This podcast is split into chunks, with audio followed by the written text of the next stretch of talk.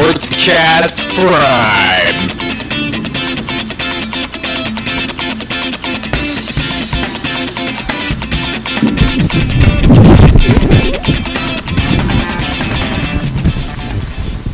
All right, guys.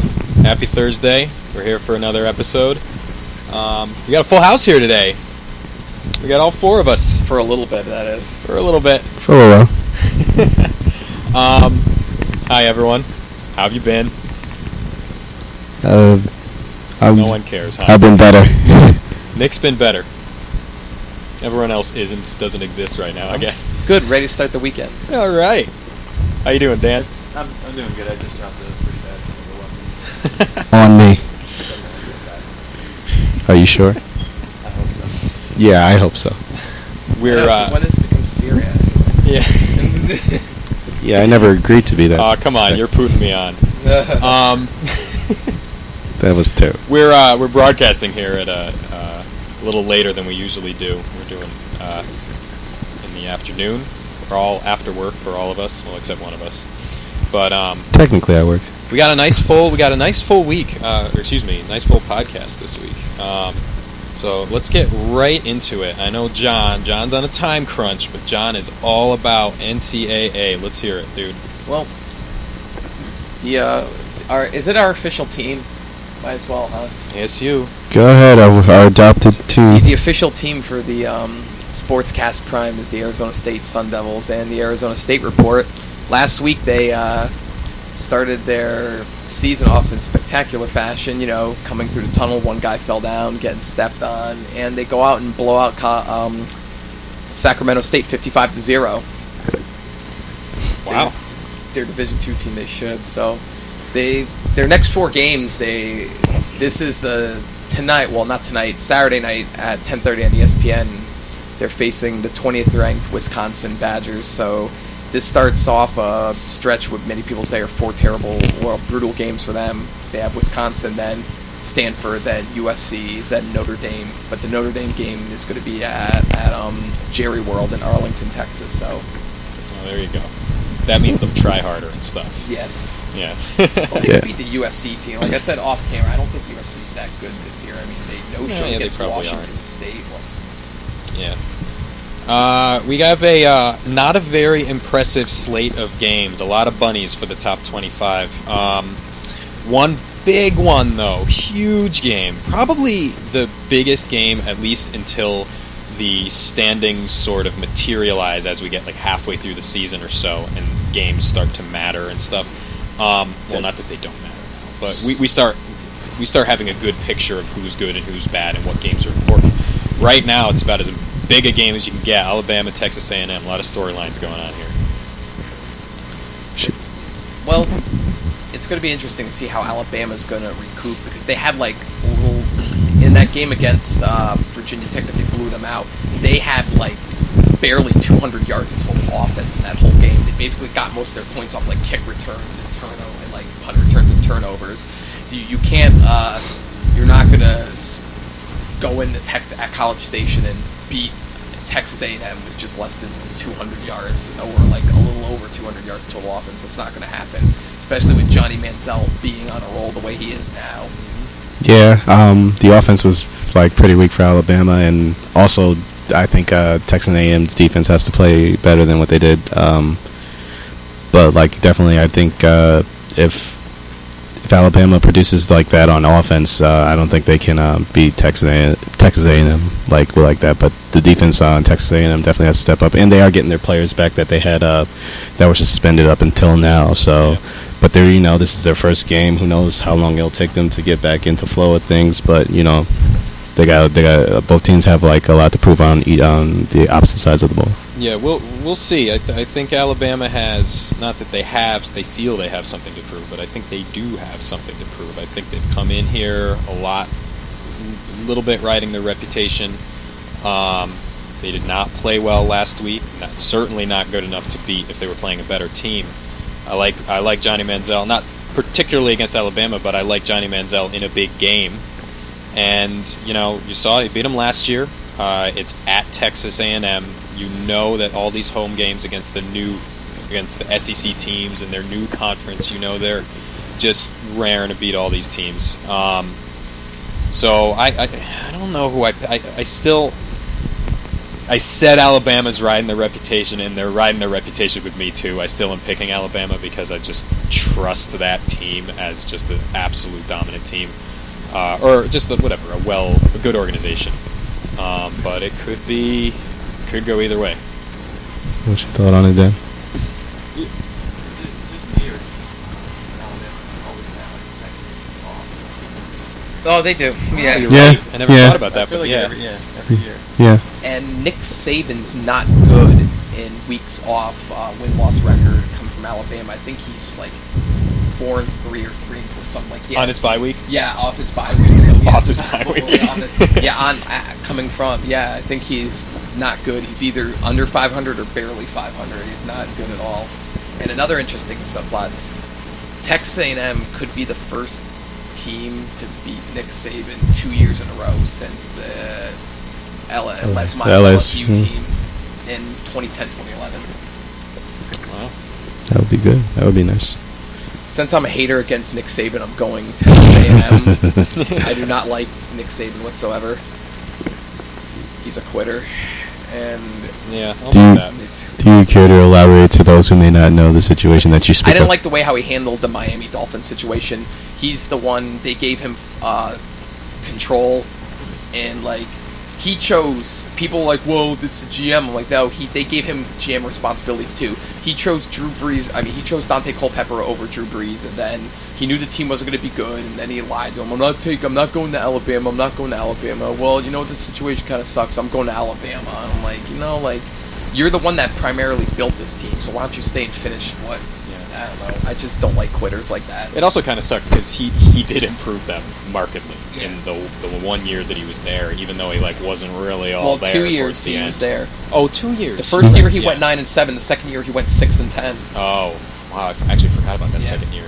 The second, the first year was Gus Frerotte quarterback. The sec, the second year they needed a quarterback, and it was either between Daunte. Brees and Daunte, and he picked uh, Daunte over Brees, which that could be an interesting what if in itself. What if Drew Brees went to the Dolphins instead of the Saints? Uh, Uh, we, we, we got. Uh, there's there's a. Do you guys want to give us? You want to give a score for this game? a score? Yeah. Ooh, You want to get into I that? haven't picked a score for any game 50 in 2013. Yeah. Well, you want to start with this one? Right. Anybody? Oh, he, he knows I'm ready. All right, 50, let's hear it. 55-14 Texas A&M. No, I'm just oh. joking. It's, Oh, boss. No, I'm about to say bullshit. I it's go. gonna be. I want to say 24-27 A&M. A&M's going to lose They're gonna 24-27. Okay, They're all gonna win, smartass. right. All right, sorry. Uh, this is the weird way. 27, 24, Um, Texas. Yeah, whatever. Move on. Um, I'm going with I, I if, if if this were Alabama LSU, I'd be saying 1860. But um, I- you know what? I think we're going to actually see a lot of offense in this one. So, 31-28, Who? Alabama. Uh, I'm going to say Alabama 31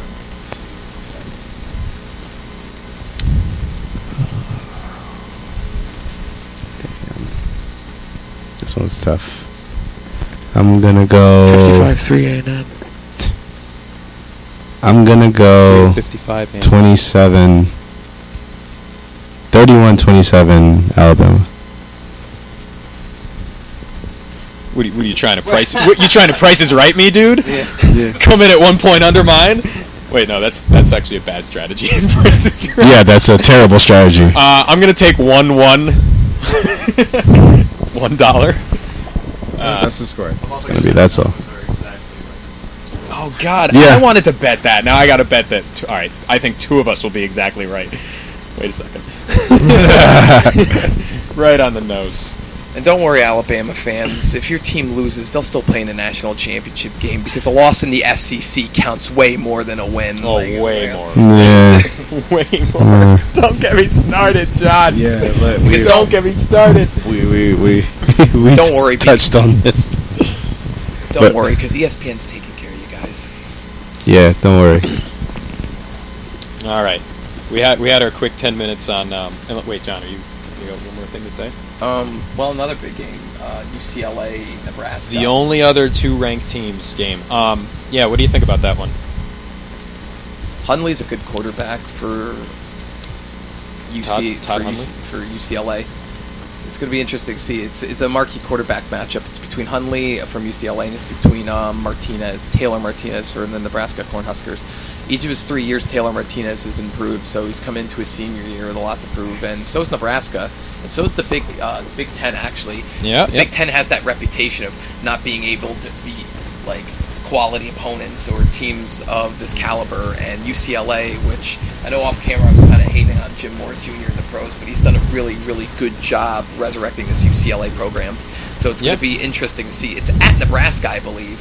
Yep, Oh, is that Nebraska? Nebraska. So yeah, not only does Nebraska have something to prove, uh, the Big Ten has a lot riding on this too. And another thing too, uh, team uh, riding on it too. Speak of Big Ten, which before we get into NFL, um, number four, Ohio State's going into Cal to face to face the uh, Golden Bears in their vaunted Bear Raid offense. So we'll get to see how. Bear raid. Yeah, Bear Raid? Wow, that's great. Sonny Dykes, the head coach, he's of the air raid off the air raid offense, so we named it the Bear Raid. So Bear raid. it'll be interesting I like to see I like it. because Ohio State's another team who couldn't handle spread teams. They're like they're a team not saying because Urban Meyer is a spread, you know, he has the spread option himself, but historically uh, Ohio State doesn't handle spread teams very well. So we'll Mm-hmm. see, and it's going to be in uh, Cal, so Ohio State is my most. I think I said this in uh, a couple few weeks ago when we did the, uh, the college football preview. Ohio State is the team I'm most interested in this year because I'd like to see if they can do. How'd they actually do in their first game? I didn't follow them in their first couple games. No, it, they uh, Buffalo like in the first week I think scored like tw- almost thirty points on them too, but they still like. I don't think that Braxton Miller's playing in this game. That's another one. I think the backup quarterback for uh, Ohio State's playing. Oh wow. So I, I Ca- Cal's not that good though. Um, well, the Bear Raid offense is in hibernation right now. They haven't been good those three. Another bear you like how I threw that in there, right? I love it. I love good it. The last two games, so we'll see. Good times. All right, uh, let, let, let's move on to our, uh, our our second topic of the day. Uh, wow, Breaking Bad's going crazy, isn't it, guys? Oh no, did I jump the gun here? Okay, sorry. NFL. All right, we're talking some NFL. Uh, interesting first week. We had a, a, a lot of weird games. We had a couple surprises. Um, I don't know. I'm just gonna. You you know what I'm gonna do? I'm gonna throw it around. Uh, what What do you guys think? Let's. We can start with. I'll start with Nick. Um, what What, do you, what was your f- most interesting game this weekend? I'm gonna say the 49ers and the Green Bay Packers was the most interesting game Certainly the marquee matchup going in. because the the way that the teams were going at each other was a back and forth game. Uh, there was a, I believe, a botched call that they made that wasn't like correct to the call that they made, but they like made a few s- mistakes before they even made that call. So it, it was still like an interesting game. They kept it close. It was going back and forth between Aaron, Aaron Rodgers, Colin Kaepernick, and Colin Kaepernick actually kind of he's this guy's the real deal, man. I think like he could be a superstar quarterback in the league, and I think like he didn't run the read option like everybody thought that they were going to do. He was throwing from the pocket. He ran when he had to, but Yeah, what do you think of him throwing for 400 yards? Does it mean It is- he's a quarterback than we thought? Uh, I did. I think you know they probably like they probably planned it like I'm not sure exactly what their schemes are going to be for the rest of the year, but like um, it could have been like oh they were thinking about using the read option but they didn't because they were like you know showing the concerns about it and then not using it could have been a strategy. I'm not sure. Can I play devil's But- advocate for you? Is it the fact that he is that good, or the fact that he's playing against Green Bay's defense? Because the last few years, Green Bay's defense has been atrocious outside of like. Well, no, like, de- their defense was way better than like the like past you know they they played a lot better than you know they normally would on defense. i- In my In opinion, this game? not that that doesn't They seem. they played good. I mean, they allowed a quarterback to throw for 400 yards. How is that marginally You, you better mean in this than, game like, they played? Yeah, this particular game, That no, that actually can be true because they were the worst defense in NFL history last you year. can only go up. I the mean, last two years they were points wise. yeah, yeah, pretty much. Yeah, I, I didn't get to see a, a, a ton of the game. I, I, to a certain extent, I don't consider any performance against Green Bay's defense to be a valid indicator of how good whoever is. Mm. Um, but I do think, and I, this is this is part of why Jim Harbaugh's like, arguably, and in my opinion, is uh, the best coach in football. Everybody and their mother knew how Green Bay felt about this game going in. They wanted revenge. They got destroyed by by the the pistol up or the um, Read option. the read option uh, in the playoffs last year. Um, was it in the playoffs? Yeah. It was in the playoffs, yeah. Yeah. Uh, they got, they they, and they, they made no secret of the fact that they were working all year, all off season, lead, all preseason leading up to this game to solve the read option offense. And of course, no read option. Like, pretty much no read option whatsoever. Pretty much. I think that's just all Jim Harbaugh right there. Yep. And I predict that you're not going to see anything like this in their future games. I think they're going right back to it. That's what they're best at. I think for this one particular game, they knew that if they just switched it up, they'd catch Green Bay totally off guard and be able to do what they did. I think they'll throw a little combination. I don't think they'll mainly go to it like too often. I mean, not 100%. Yeah, but okay, I think it will be their main Okay. offense, just like I don't know last year. because like, like again, a lot of defensive uh, coaches have been looking at the read option, and p- a, a lot of them already said we're just going to go after the It's quarterback. not just the 49ers that yeah, were doing it yeah, exactly, year, exactly. So But that's you're right, though. There was a mixture of the pistol offense too, because Jim Harbaugh went to um, Nevada coach, well, former Nevada coach Chris Ault, who was the creator of the pistol offense, a Hall of Fame, you know, college coach, and he's like, For for you know, with For- Kaepernick, because Kaepernick was comfortable. He started four years and was fag fantastic in that pistol offense, which the pistol offense is kind of the precursor to the spread on, like this, the, the spread option, and I mean, and that's what they used a lot of. They used some pistol formations in there too. I mean, yeah. I, I saw where he like did it a little bit, and he just you know when he gave the ball up, he literally just went back so he wouldn't get hit or anything well, you like know that. the pistol offense is just like a modified shotgun. That's Yeah. what they call it. It's only Yeah. like a few steps back, as because you know you're all the way out in the shotgun. I think you're only a couple of Yeah, so there's like behind. so like they have time to show that he's not ha- like holding the ball or he Yeah, does yeah. he does the act that he has to do. So it's not like oh he's not a quarterback or a runner or a blocker or anything like that. So the way they run it was definitely different. I think though, like before, from like last year, but like it, it it makes a lot of sense of how they're running it.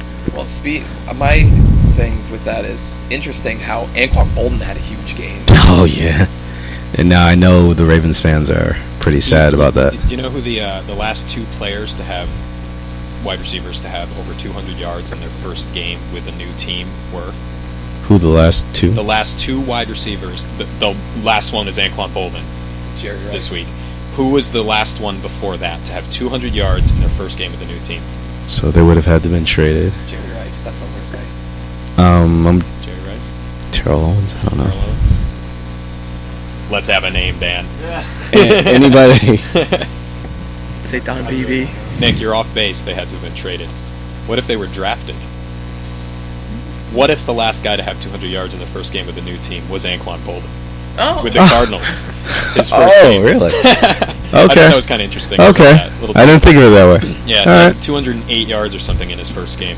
I actually remember that game too, because I remember him, and it was like the first year that the Cardinals were like, "Whoa, they're competitive again." Mm. Uh, him and Fitzgerald and I th- who was thrown. Josh Josh McDowell. McDowell. I don't think it was. It might have been Warner. No, it was Josh McDowell the first couple of years. that they brought in Warner. Yeah, but Anquan Boldin's first year. Well, I don't Anquan know- I remember Boldin's where that year. fell. Anquan Boldin's first year was before Fitzgerald. They had the hodgepodge of Jeff Blake and Josh McCown. Right. McCown. Then uh, Denny Green came in and he uh, drafted Fitzgerald, and that's the whole. I remember on um, I was watching Jim Rome was burning at the time, and their question were they're like, "Well, this looks pretty set. Like, or why are you behind Josh McCown as the quarterback?" And I remember Danny Green like, "Josh, he's hot to trot, man. He's hot to trot. He's my starting quarterback." Well, he he was what we thought he was. Mm. So All right. crown his ass. But yeah, we had to crown his ass. All right, moving on. Dan, do you have an interesting game from this weekend? Uh, it's it's it's hard for me to to just look at week one and, and kind of you know buy or sell on any particular team or, or game. No game intrigued you at all this week? no, there's definitely games that intrigue me. It's just it's kind of hard to know what to make of all of it. That's for sure. for instance, Definitely, definitely, like, yeah. uh, being a Giants fan, having six turnovers and only losing by five, you know, as a Giants fan, I take positives out of that because Yeah. they only lost by five. Hmm? But obviously, six turnovers Yeah. is unacceptable, and they're they're probably never ever going to throw two interceptions, Yeah. two turnovers, four On screen on screen passes. Yeah, yeah, and so you know, the Cowboys walk away with the win, but the Cowboys aren't too happy about how they played either. Yeah. They were in, in the in the standard uh, playing of football, take out random turnovers. I think the Giants outplayed the Cowboys uh, for most of the night. Like their defense actually was a lot better than I thought. The thing is, though, Who it- the it's easy. The it's Giants easy- defense? The Giants defense was good. It was better than I thought. I was worried about them going in. But the thing is, when I look at it, and I, I, I can't entirely say that was random. Those turnovers were random. They won't have. They won't continue to happen because they honestly might. We have. Those were just The Giants- bad. Though. They were Yeah, bad. it's- Eli it's like- Eli was sloppy. Oh, sloppy. there were such freak in a couple plays. places. Those are Yeah, some those Some were- of them were freak plays, but the fact that the Giants don't have a veteran running back who they can really turn to, they did just because like they did Jacobs, but because like they that's a they stripped problem. them twice. The That- running back. That's a problem that's going to plague them kind of throughout this season, and they might have more weird drops and stuff that cause interceptions because they're throwing to Da'Rel Scott. You know, that's not entirely something you can chalk up to the randomness of one game, and it probably won't happen because honestly, they probably will have a turnover problem this season. But there's there's some truth to what Dan says. You really can't take like week one in the full effect. I mean, I can think. Look at ten years ago, the 2003 Patriots started the season 0 and 2. They finished 14 and 2 and won the Super Bowl. So like Mm. you like you, there's Yep. some things just happen like that. And even this year, I'm kind of off the Patriots based on their week one performance, but at Yeah. the same time, it's week one, so Mhm. you know. well, Well, yeah, I think you also have to take in consideration injuries as well. So Well, one game I want to throw into the to it is the Vikings and Lions. The fact that besides that one big play, like I was watching some of that game, and I saw that one big run that Adrian Peterson kept off hmm for, for a touchdown, and I was Yeah. like, oh, Adrian Peterson's back to to his old self. But they, then- they, they ca- what held him like zero yardage I throw or something. I think it something was 11, 11 yards on the eleven next yards. 18 carries or Yeah. something. Yeah, yeah, it was uh, eleven yards Yeah, on the next yeah. eighteen So, So carries. like I said, when I saw that, I'm like, well, he didn't. He picked up where he left off, and I don't know. It's just I don't think of him as a Barry Sanders Isn't boomer bust does, kind though? of running back. Bust for like 50 yards and then like. I don't, but I don't think of him that Well, way. that's his- I was, No, I was just saying. He has like don't really because I remember before like pre ACL. I remember like his mo was he'd bust off for like 250 yards one game, then he'd have like 50 yards next. Like he'd go in like spurts where he wouldn't be as hot, then he'd just break out into this like one huge game, which is like pad his stats. That's all I remember. Wise you know give you the win or Yeah, he, kill you. yeah, you're either Yeah. feast or famine with him. That's how it was last year with him. I don't. I don't. certainly No, not. okay, all right, I'm just. I'm just wondering. That was his good, mo prior to last. Okay, year. Yeah, was- When okay, he was a okay. rookie, when he was a rookie, he had he had uh, I think 1,300 yards rushing his rookie year, Mhm. and he had all about 600 of it in two games. he had 295 and 275 yards, I think, um, in two different games. Um, That tells me your legs get tired. yeah, yeah, yeah. the thing that sad with me is like I'm I'm a I'm a Christian Ponder fan. Like I've watched him in Florida State and I liked him. I thought he ha- he had the uh, I thought he was smart and was going to be a good pro, but he looked terrible with three interceptions and stuff. And he really needs, especially like the Vikings did everything this offseason to get him weapons. They got him Greg Jennings. They got him um, uh, that wide receiver, that kid. Um, I think out of Tennessee from uh, for the other wide receiver. It's like he just needs to. He just needs, or is it or is it Patterson? I, I can't remember. I'm, I'm, I'm racking my brain for his name. So, Um, but like they gave him. They, Simpson, they- Jerome Simpson. Or No, that- that, that was a couple, talking about? no, that was a couple of years. it's ago. Simpson though. Simpson's the, oh. Uh, uh, I think it's like Ruben Patterson or somebody. Ruben- Or yeah, they got somebody like they gave him weapons in the offseason. They did everything they could because was it last year his receiving corps, like you couldn't chalk up that, but he just looked terrible. I mean, he, and it's sad to see because like I'm a Christian Ponder fan.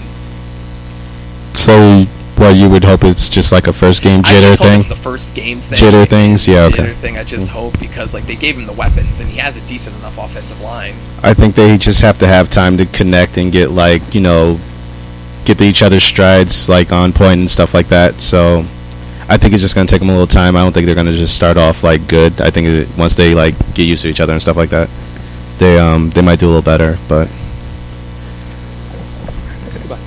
Bye guys. Yeah, John, Take John, it easy. John, John has to run. We're running a little late on this, uh, so thanks Was- for your input, buddy. No problem. we'll see you. Right. If everybody's free, Arizona State, 10:30 ESPN. As we say goodbye to Mr. Shillo.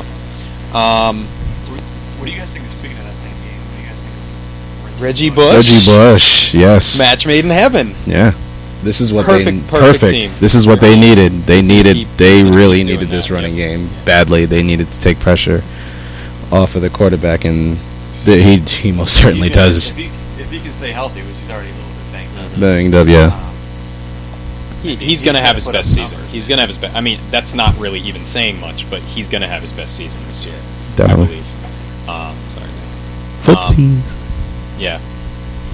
and I think I'm a fan. I think Stafford could potentially go bonkers this year. I think He always two could. years ago, he was like fourth best fantasy Hmm. football player. Yeah. He threw for 5,000 yards. Yeah. But, Last year well, he was off. well, he was just yeah. It was just it was a bad year. He, he just has so many attempts.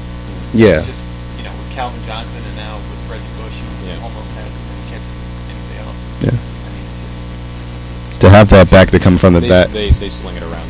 Yeah. Uh, if Suh can just injure all their important players and get fined ten thousand dollars, No, they're just fine. they'll be all right. Exactly. he got fined $100,000 this week, I think. Oh, that what it was? The biggest, 100,000? yeah, big, a record NFL fine, I think. Wow. Probably for just like, you know, eighth offense or something. Yeah. Like that. There's no way he can Um, like go against that so, either. so uh, one team that had had to have been the biggest exhalation um, after after a win was New Orleans. oh yeah. First game back with Sean Payton hmm held the Falcons in check and won a big game uh, in the NFC or yeah the NFC Yeah, South South, South, the South. I'm back. I'm back in. I'm back in 2000 here. Yeah. NFC South. hmm Um, they won by a touchdown or almost a touchdown. Basically, yeah. Um, big game for them. You know, uh, it's it's obviously they. You had to figure they were going to be one of the biggest, most improved teams by virtue of just improving at the coaching position. Mhm. You know, Sean Payton's obviously one of the most important coaches to his team, But one of the best play callers. and one of the best play callers. Um, and who I, I, I think he almost did more for his legacy by sitting out last season than he did for by winning the Super Bowl a couple seasons before that. Um, but you know, I, I read I didn't see the I didn't see the game, but I read that he actually intro- he had them introduce the defense first in like Hmm. introductions or, or whatever, which is interesting. Mhm. Um, they also, just like the Packers, their defense has kind of this is going to be like a year of retribution for them because Packers gave up the most points in the NFL in NFL history. In history, history, yes. The Saints gave up the most yards in NFL history last Mm. season, seven thousand something Yeah. over the course of the season. So So both have some their defense, I mean, that was a disaster, and they obviously they have some players that they take a lot of pride. Uh, I guess Jonathan Vilma, I assume, is back. Well, he was back last year towards the end of the Towards the season. end of the season. Um, but yeah, they they obviously they're they're an, they're a Super Bowl team. You know, they're a Super Bowl they're champions. You know, there's still a lot of players from a few years ago on that roster. Mhm. So uh, this had to be a great game for them and for Saints fans who last year couldn't have been very much fun. For me, I think the Saints needed this game more than the Falcons did. So, like, I think that's possibly another reason. But again, it's only one game, so maybe you know Sean Payton being back, and maybe the Falcons weren't ready for that or Yeah. whatever. But I think They- they were more motivated to have the game more so than the Falcons. So I'm not too worried about what the Falcons are going to do. You, they should probably still be good. It's just that they were just more motivated for this I game. I think the main takeaway is okay. The Saints are back. Yeah, yeah, that's the main. That's I, I, I would, I would, yeah, yeah, I Yeah. would. My main thing would be that.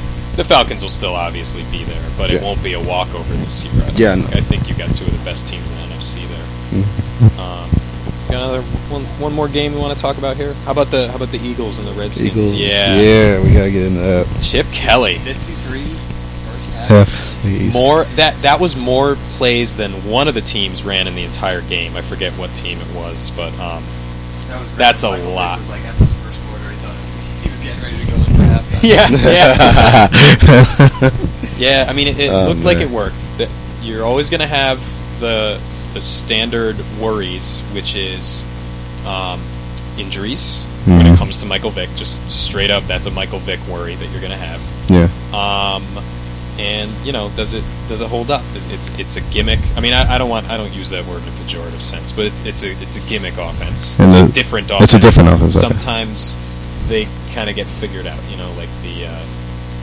like the Wildcat.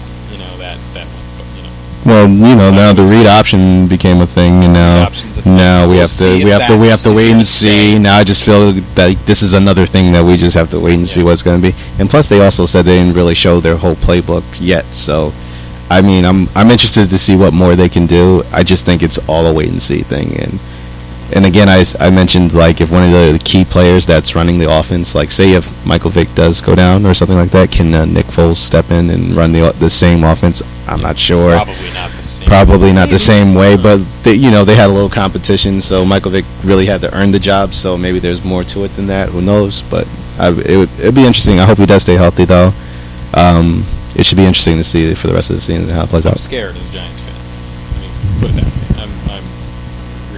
I'm I'm reasonably scared of that team. We all should be scared. We all should. Yeah. As it was. Yeah, yeah. Um, real quickly, uh, what do we think of RG3's kind of lackluster, slightly disappointing performance? Is this just is this just a matter of is it is it teams figuring how to defend him out, or is it more that he this was his first action? I think- I'm gonna let didn't them take this. At, at,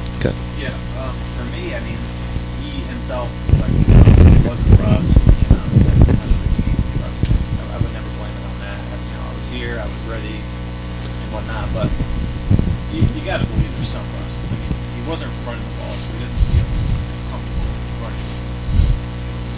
Yeah, you can tell in the game, right? He just wasn't running the ball at all. Yeah. And, um, Little jittery. between the first half and the second half was, It huge was market. difference. Yeah. Yeah.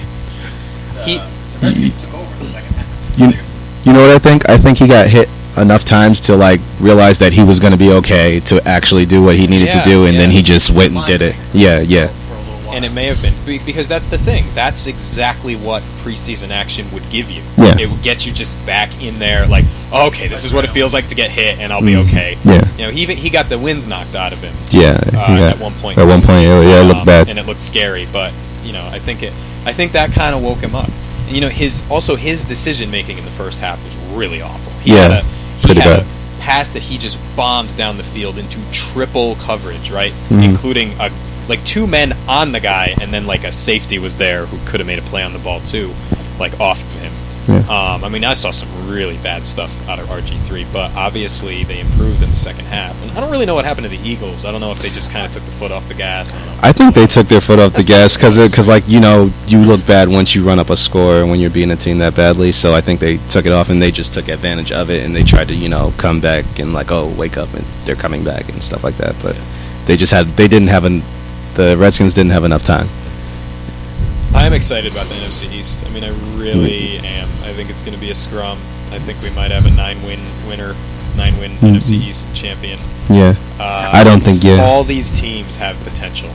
You know, the Redskins won it last year. Yeah. The Giants, if they if their defense can be okay, if they can stay out of injury, they're always going to be a factor. Just kind of just because they have Eli Manning, their offense can keep them in shootouts.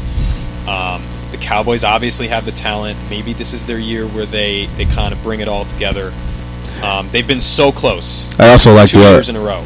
I don't know if you noticed, but I think the offensive line improved dramatically uh, throughout the game. Even though like the some of the decisions weren't that great, but like he actually had time to stay in the pocket and make like a smart decision to throw Yeah. to pass the ball. So I think that might that might help. But like that's like a lot what I took from that game.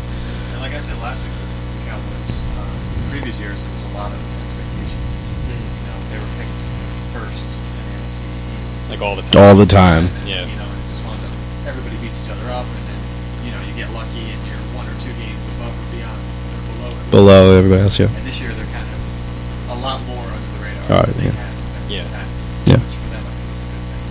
Yeah, definitely. Should be good. Yes. But I, I, I do have this kind of. I think you would Yeah. If they stay healthy, I just think They're that was the first. That was the first of that first half was 'Cause, like, to watch. did yeah, you saw the way they ran the offense, and it was like, keep that going, and, and all those guys stay healthy. I mean, McCoy running for 186 yards, C- and for 84, whatever it was. DeSean Jackson, Michael Vick. Because like I'm watching it, and I was like, and I'm trying to look at it from a def- defensive aspect, and I'm like, how are, how are they gonna plan for this? Like the next team that goes against them, like how it's like a big scramble, and you just like okay. Make a decision, make a decision, make a decision. Okay, run it. if those decisions aren't there, then scramble and do what you got to do. And it's like, I- it- think we figured out the Oregon Ducks. I mean, Right. yeah, It's a different level, but The- it's the same idea. yeah, idea, and like, coaches know what to expect going Yeah. into the game, and they're scouting just as hard as uh, the NFL guys are. Yeah, it looks it looks very difficult. Um, with I can't wait to see what's um, how they do in the next game. But um, I think we're gonna take a quick break right now, and um, To have our commercial break, and uh, then we'll move on to a new segment oh yes, for yes, the Sportscast Prime. Back in a flash. Hey guys, this is Ted from the Left for Ted podcast. Wondering if you are tired of listening to stupid podcasts about movies and TV that are just from insiders in the biz. Well, then listen to our podcast, the Left for Ted podcast. You know, where you talk about movies, video games, you name it. We have discussions on freaking everything, dude. Yeah, freaking everything. From, you know, gay superheroes to what's coming out on DVD and in the box office. So come on down and listen to us. The Left for Ted Podcast. Facebook.com slash The Left for Ted Podcast. All right, guys, we're back. We're going to uh, do something new here, and hopefully becomes a, uh, a regular segment here. What, what we want to do is uh, we'll call it our "What If" segment, uh, where we basically just talk about just talk about a uh, a hypothetical, a hypothetical situation, a change, or like what would happen. We just we just kind of shoot around and uh, discuss what would it be like if X Y Z. So for our inaugural, um, for our inaugural "What If," uh, I'm going to start off here. Um, I read an article by Zach Lowe, who works for uh, writes for Grantland on ESPN, and it was called "The Case for the 40-Minute NBA Game." Uh, supposedly, this is something that Adam Silver, the uh, incumbent um, commissioner, uh, once David Stern goes bye bye, uh, has said that he is interested in look to. Uh, and the main reason for shortening the NBA, the running time of the NBA game, would be to shorten the runtime of an actual NBA game because they're getting really, really long with with TV timeout. Like they're approaching the lengths of NFL games, which are really, really long. Um, a lot of people say there should never be an NBA game approaches three hours. Um, so anyway, it's it's I guess a it's kind of a slightly radical idea that's been you know bandied about I guess behind closed doors that hasn't gotten a lot of press whatever. Um, but anyway, the article that uh, Zach Lowe wrote it just kind of goes to pros and cons, and I'll, I'll I'll I'll summarize it, and then I figure we can just kind of talk about what we think of like what would it be like, you know, what would you enjoy that? Would it be better? Would it be worse? Um, so, I mean, th- th- they've already. So the league has already kind of started to indicate that they feel like games might be getting too long. Like they started, they started uh, uh, they coming, dismissed coming like down hard on like pre-game rituals Yeah. and limiting introduction. Uh, the amount of they even started uh, having a little buzzer for like coming out of timeouts because teams were like spending a little too much time coming out of timeouts or whatever. They definitely don't want NBA games to drag because I think some a, a big complaint that even people who like don't follow the NBA they don't like it because of the ends of NBA games. There's so many free throws. There's so many just timeouts, TV timeouts, and this and that. So, anyway, um, some of the like okay, here are basic I guess the pros. Here are the reasons why you would do it. One is it would basically the thing about the NBA is depending on where you're playing it. If you're playing in Europe, playing like a FIBA game. If you're playing in college, if you're playing in the NBA, it's like three different sports. They play using all different rules. Uh, and bringing an NBA game down 40 minutes would align FIBA games. FIBA games do 40 minutes. College games do 40 minutes. You don't have as big of a transition, I guess, from college to, to the NBA. You also don't have as big of a transition from FIBA to the NBA. NBA, if you know now that the NBA has taken a lot more players from like you know Europe, European or just other leagues, um, or like international players. Mhm. You know, you, you have less of a, uh, I guess, a learning curve. Um, the other thing is, uh, the other thing pointed out was that cutting the game length would make NBA games more unpredictable. And one of the things pointed out was that out of all the sports, the NBA is the most, or basketball, I should say, is the most chalk game where talent out the most compared to other sports where there's like unpredictability or whatever. Yeah, I think he exclusively said NBA Yeah. was. Yeah. And and and so the idea is if you if you shorten the game, you increase the amount that randomness comes play. You know that some, you know whatever, a streaky shooter will win a game for an overmatched team. Um, because in the NBA, for the most part, and I, I think I agree with him. In the NBA, for the most part, talent just wins out. You know, or or a good coach or whatever. But like the team that's supposed to win, like the favorite, wins more of the time than like say in football necessarily or you know some of the other sports I think it's more unpredictable um, so that's I okay. All right um, You have that right. so well I you know what, what what do you guys think? What do you think about the idea of shortening? What do you guys think would happen? Me personally, I mean, I, I definitely see pros and cons. Um, there was a point in the article um, where they kind of talked about um, how they shorten the game down to 40 minutes, and the star players are mostly most of them are playing 30, 40 minutes. You know what I mean? Like there's less variance, less weaker players on the court for long, longer periods of time. Um, and then the other thing with that, that you know, those guys are going to get a lot of money.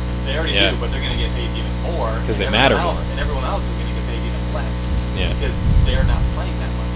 And you know, when you play back-to-back games during regular season, you know, some of those might be spread out a bit more.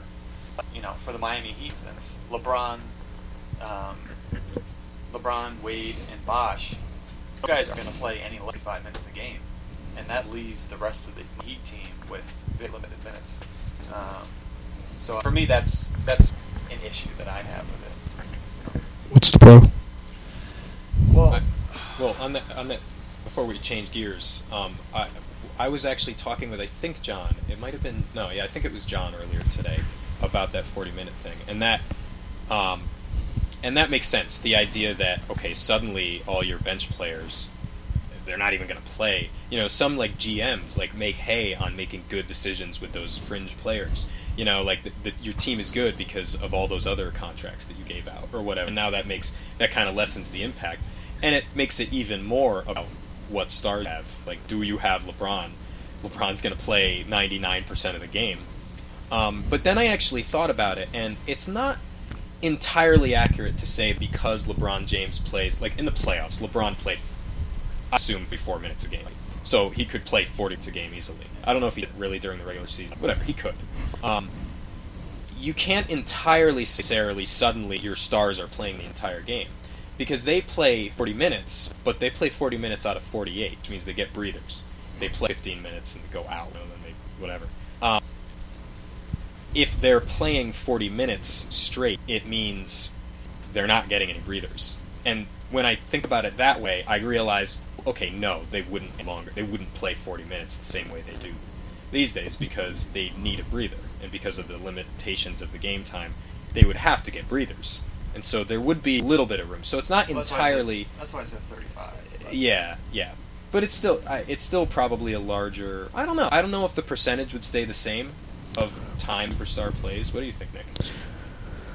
So if they take what's the equivalent then? If it's if you play 38 no, if you put wait, the if you play the Forty out of forty. for, yeah, if you play the 40 out of the 48 minutes and then you Uh, chop it down from the beat, uh, 35 out of the 40, what's the does Well, does that It's it's it's five sixths of the minutes. So if there's forty minutes, then 34.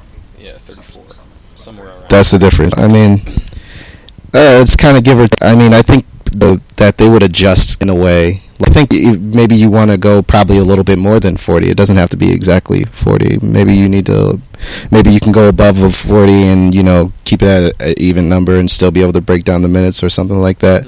But like, I mean, if you want to go forty, I think teams would adjust to like the minute their players got. So you because you already know like health is always an issue or worry about ex- outs excluding like players like LeBron James and people. Well, Kobe, now, but you know usually Kobe. But I mean, like play at a time and like I think they would take advantage of it. For, for me, I, I enjoy watching the role players. And I the, the biggest problem with the time period of the game is not the length of the actual game itself, 40 minutes. It's all about the commercials. Timeouts. And yeah. the money, Mhm. which is what they're trying to generate Yeah. as much Yeah. money as possible Yeah. by having as much commercials as timeouts. And that's one of the so problems. that's, they- that's what's been going up is the amount of cur- commercials, Mm. you know, and that's what's causing these potential, you know, two and a half, three hour games. Oh. Yeah. Not necessarily the games themselves um, so much. So if they can figure out a better way to, you know, get these commercials in, get these sponsors, you know, out there more, and I- without taking so many breaks. I read one idea. I can't remember exactly. I think they said, why don't they extend halftime to fit in more? Yeah.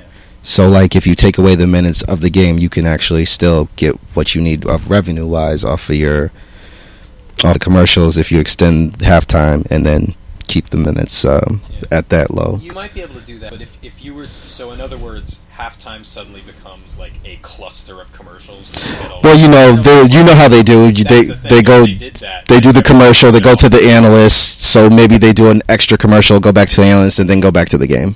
I think for every commercial you add to a halftime break, you're You're incrementally or marginally decreasing people's interest in watching it. The more You know chance what I of mean? them getting up, The, yeah, yeah. I think. So you probably Hmm. I don't know. If, I don't know if Damn, you can do it's give or take with everything. Then I mean, it mean, really is. let me ask you this: Would you rather they shorten the season to a degree, or do or shorten the time? Absolutely Shorten the season. So, I, mean, but I don't feel like they need to short the se- shorten the season, but that's an idea that people can talk I think they do. I think that that's just way too many games for for like NBA players. I mean, the wear and tear, like on the body for for guys to play. Like if a guy is healthy Yeah. throughout an entire season and and makes the playoffs, that's more than 82 Well, hey, games. I mean, you can look at the NFL as the most obvious example of a scarcity of well, games. makes- they're they're way more physical, so I don't want to. No, no, no. I'm just saying in, in the sense that a scarcity of games Okay. makes the games matter. Yeah, the more games you have, like I take baseball on the other end of the spectrum. If your team loses a baseball game, you don't care.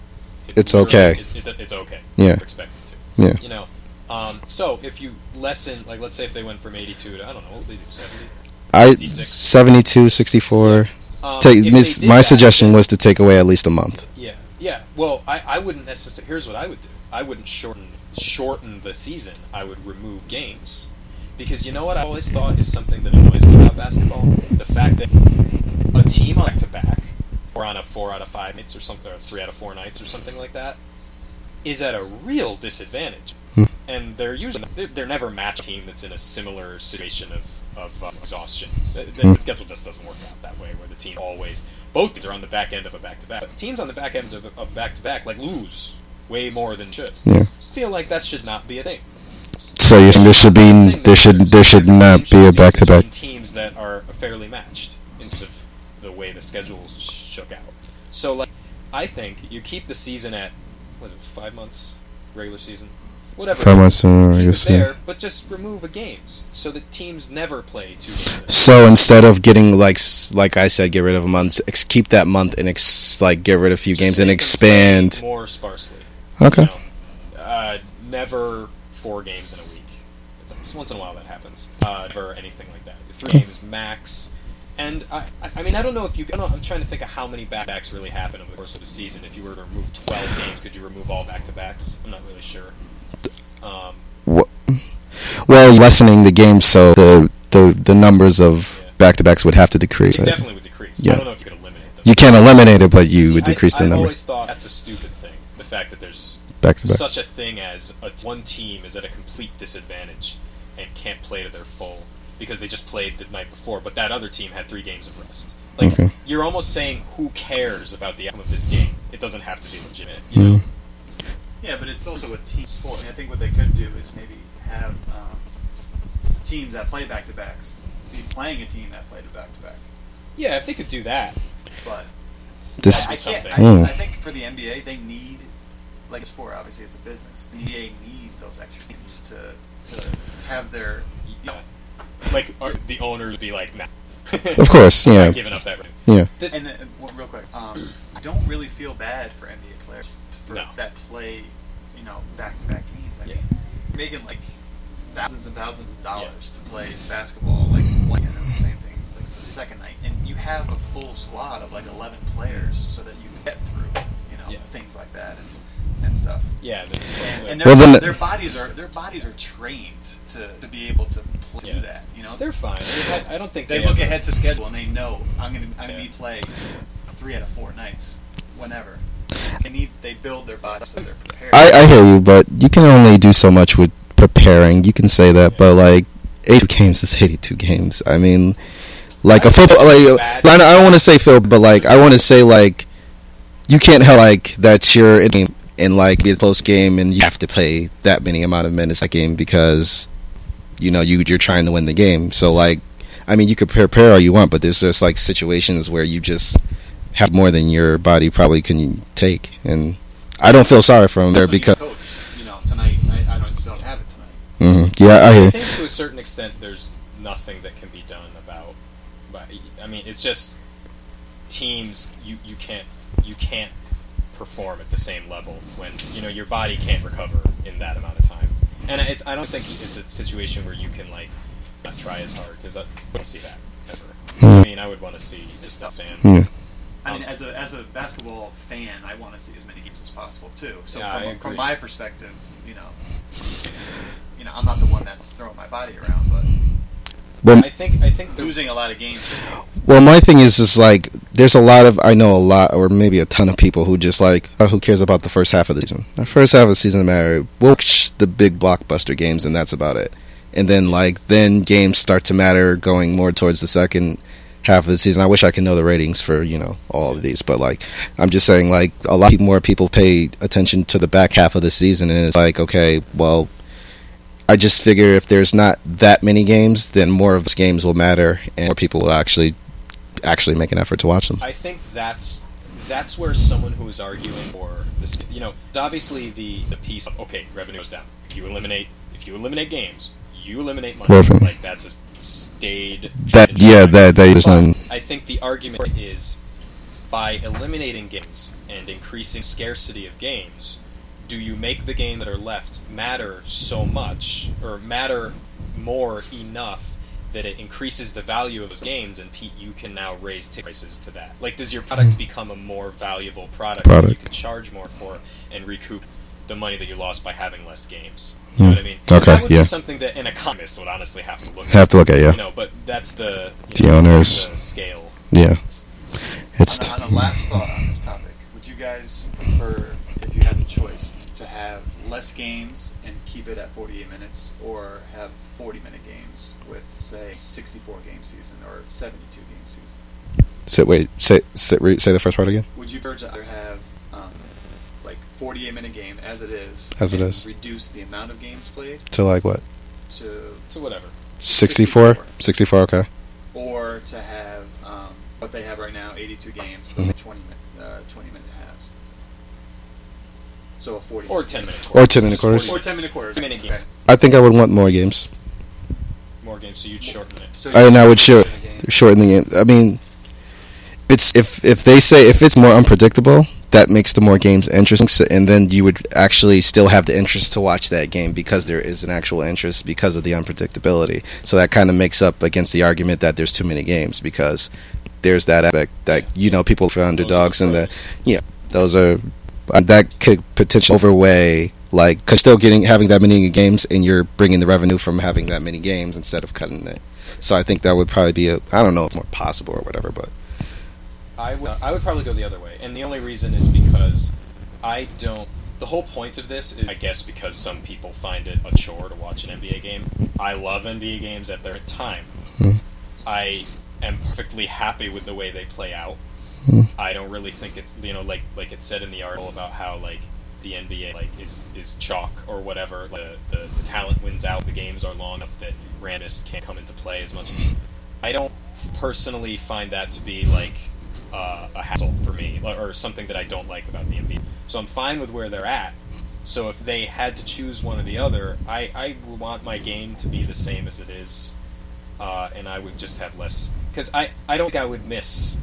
Yeah, theoretically in my head, I want as many games as possible, but suddenly the NBA season was 70 games, 12 games less. I wouldn't be sitting there after 70 games being like, well, I thought there was more. Like, uh, you know what I mean? Yeah, I, yeah. I wouldn't care. I, w- I would probably just want the NBA to stay the way the way. Well, basically, if you're on the side of like, oh, you don't pay attention to the first half of the season, then yeah, it wouldn't matter regardless.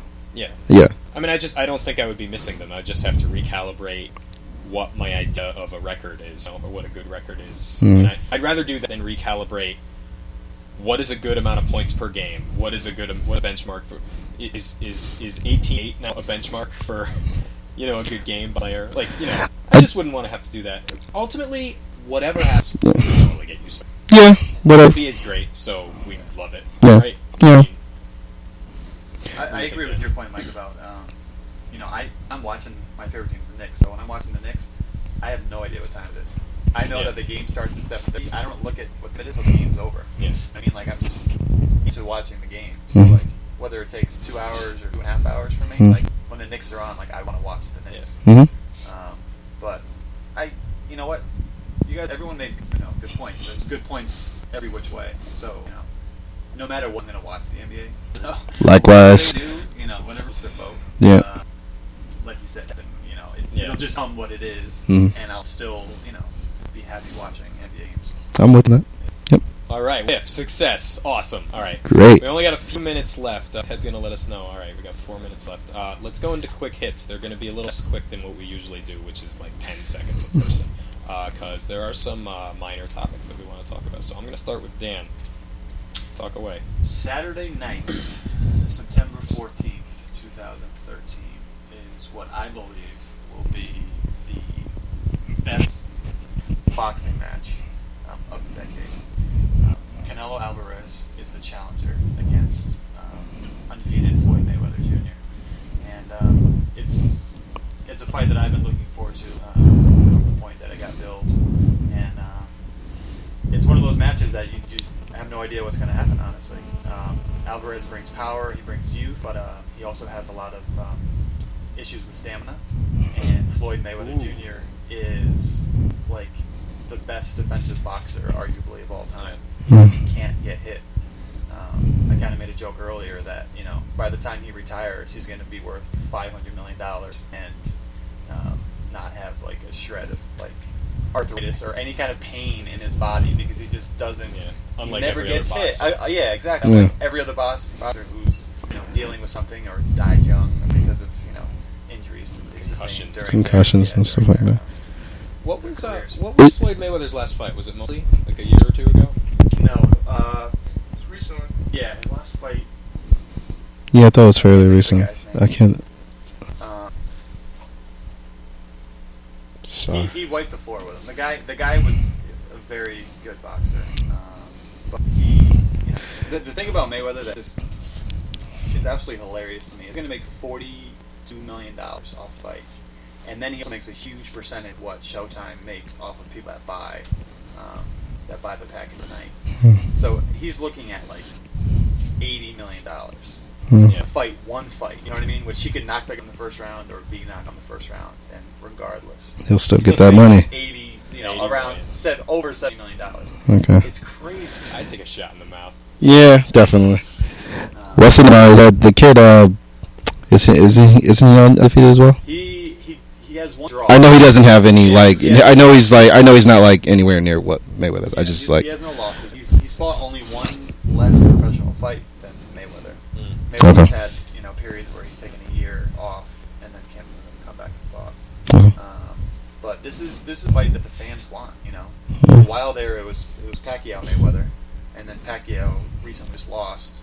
Clean out. Yeah, so that's kind of out window at least Yeah. for now. You know, I think maybe if Mayweather gets beat, then maybe he'll fight Pacquiao. But Pacquiao he needs to. still fight his way, Yeah. But um, it's It's going to be very, uh, very interesting, kind of heart pounding fight. I, I find myself rooting for Mayweather, even though I don't like his off the uh, off the ring uh, Yeah, antics. out of ring antics. September. Total fights 44. Total wins 44. Wins by KO 26. Oh, 26 out of Well, out of 26 okay. KOs. Most of Maywe- what Mayweather's knockouts were early in his career um, because there's less rounds, so you Mhm. just you give it all you have. But uh, But you strategize for the other. Right. Okay. The difference between him and Alvarez is that uh, whether is an actual boxer, he's not looking to knock you out. He's he's looking to strategically just beat you. You know what I mean?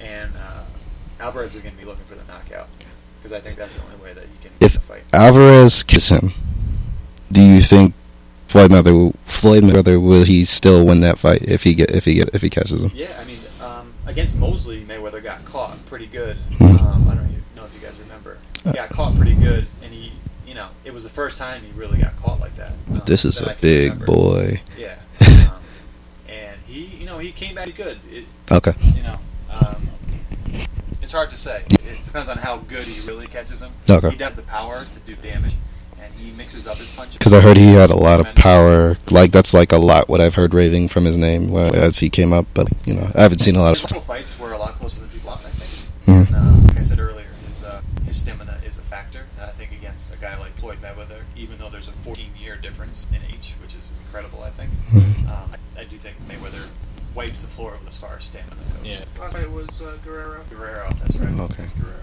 Um, and Guerrero was only Guerrero's second loss of his, His career. He's, Right. He's a very, very good top boxer as well. So Okay. it's going to be interesting. The. September 14. 14th. Is that tomorrow? Wait, what's today? Saturday. Oh, Saturday, okay. two days from now.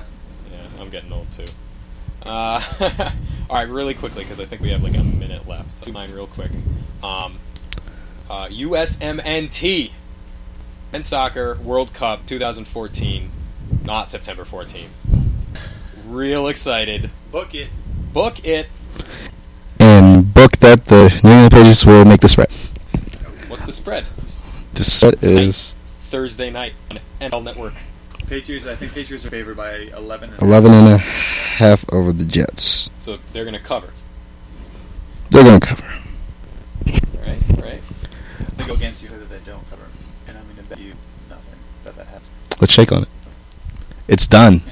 I am. One of us will not go at the end of that game. Okay. I think actually, the Patriots will win by 11 and a half points tonight. So, Oh, uh, yeah. that's where I am. That's where I am. Right, Smackle. 11 and a half points. Shut oh it. yeah, we're gonna shake on it. Right. Anything?